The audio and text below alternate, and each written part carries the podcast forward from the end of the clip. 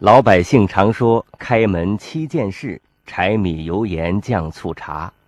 茶在日常生活中虽不是至关重要，却也似乎少不了。传统文化中还有另一个说法：“琴棋书画诗酒茶”。据说这是中国文人的七种修养。这样，茶又含有了一种文化境界。一个“茶”字，把生活琐事和文化修养融在了一起，道出了茶与我们的不解之缘。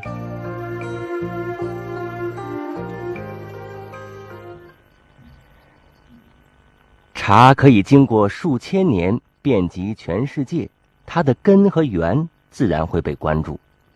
在我国最早的一部地方志书《华阳国志》中，就记载了大约三千年前左右。古巴蜀国就是今天四川东部成都一带人们已经开始从事茶叶，并把茶作为地方特产进献给当时的天子周武王。当时巴族、蜀族等少数民族居住的南方还停留在原始氏族阶段，所以有关记载很少。直到秦国吞并巴蜀后，茶叶才慢慢传播出来。自秦人取蜀而后，时有名饮之事。这也就是说，茶最初是在我国巴蜀发展成为叶的。关于茶的起源，还有一个传说：被老百姓尊为农业之神的神农，在发现五谷的时候，也找到了一些能治病的草药，在尝草药的过程中，偶然尝到了茶叶。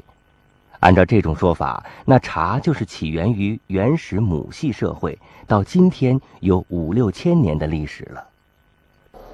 这个史料的有关记载，啊，呃，这本书就叫做《神农本草经》，它里面谈到，呃，神农尝百草，日以七日而毒，得土而解之。这个土的话呢，是我们中国。某一个历史时期，它是茶的名字。这样呢，就说明古代人们了解茶叶的话，它是经历了个漫长的过程。大家都知道，呃，神农的话是中国古代那种劳动人们的集体的化身。他作为七十二种毒，虽然是这样记载，但是他不可能往往说一个人身上一天遇到七十二种毒，而是。有很多的人在不断的尝试过程之中，发现了茶。这是在茶乡湖州（今安徽省）一座东汉晚期墓葬中出土的瓷罐，后来经专家认定是用来存放茶叶的。一个清晰的“茶”字，印证了茶叶在秦以后的确走出了巴蜀。从汉代的石头茶器到唐朝的金银茶具。从自采自摘到有了专门的市场，茶叶到了唐朝开始兴盛。唐代城里有商人做茶的买卖，有茶馆供人们喝茶，有权势的贵族家里都有茶库，茶具、茶叶也成为人们交友待客的物品。陆羽，唐代富州竟陵及现在的湖北天门人。他一生嗜茶，并为此走过许多地方寻茶找水，常到农家和茶农聊天品茶，最终在逝世前两年写出了世界上第一部关于茶叶的专著《茶经》。在陆羽写《茶经》的时候，人们对茶的提法有十多种，其中最常用到的是“荼”。荼是指一种苦菜。当时人们也用它来指茶。唐代茶叶的兴起和发展，用到指茶的“荼”字越来越多。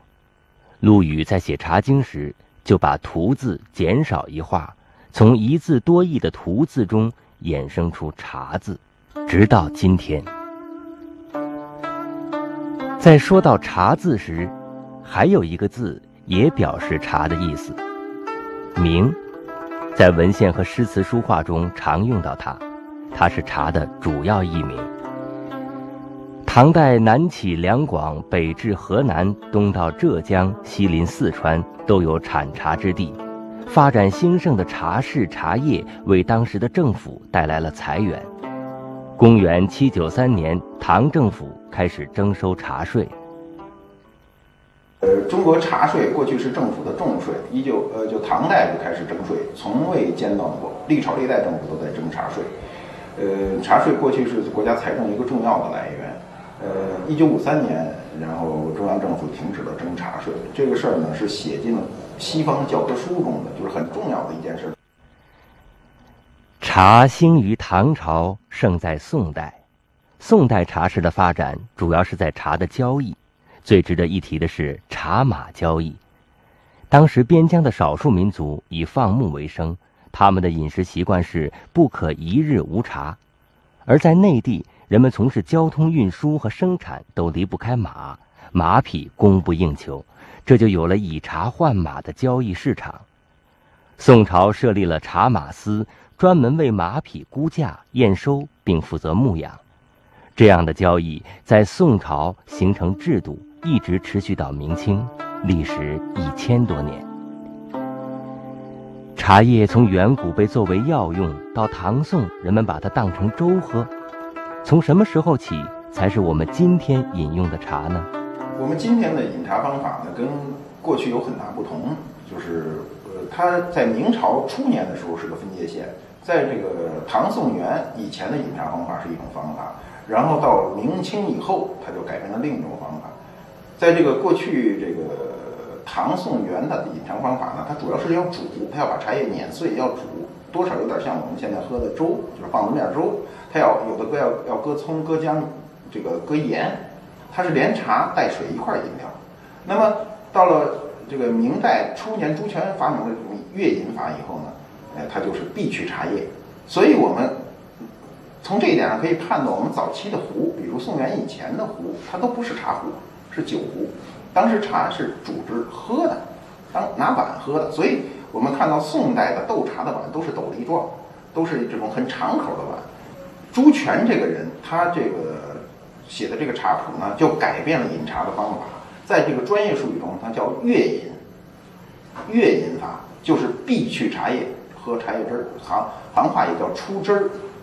那么，呃，这种饮茶方方法呢，从这个朱权起就开始定型，一直到今天，我们采取的这个方法是明代发明的一种饮茶方法。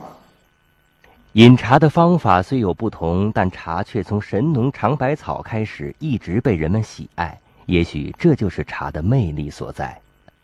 为什么茶树上的叶子可以制作来作为饮料？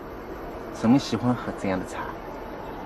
而那些杨柳树的叶子、桃树的叶子不能够用来泡茶呢？最主要因为茶树体内它所具有的特定的生化成分，啊，比如说我们这个茶叶里面它含的含有的氧大类物质，像生物碱，啊，多酚类，啊，就是决定我们啊茶叶能够成为饮料的最主要的因素。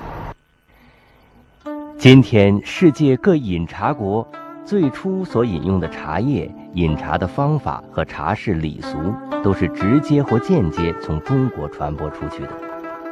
从各国对茶字的发音来看，茶经我国海路传播出去的西欧，如英国、法国、荷兰、意大利和德国，这些国家对茶的发音都近似我国福建沿海地区人们对茶的发音。茶经我国陆路向北、向西传播出去的。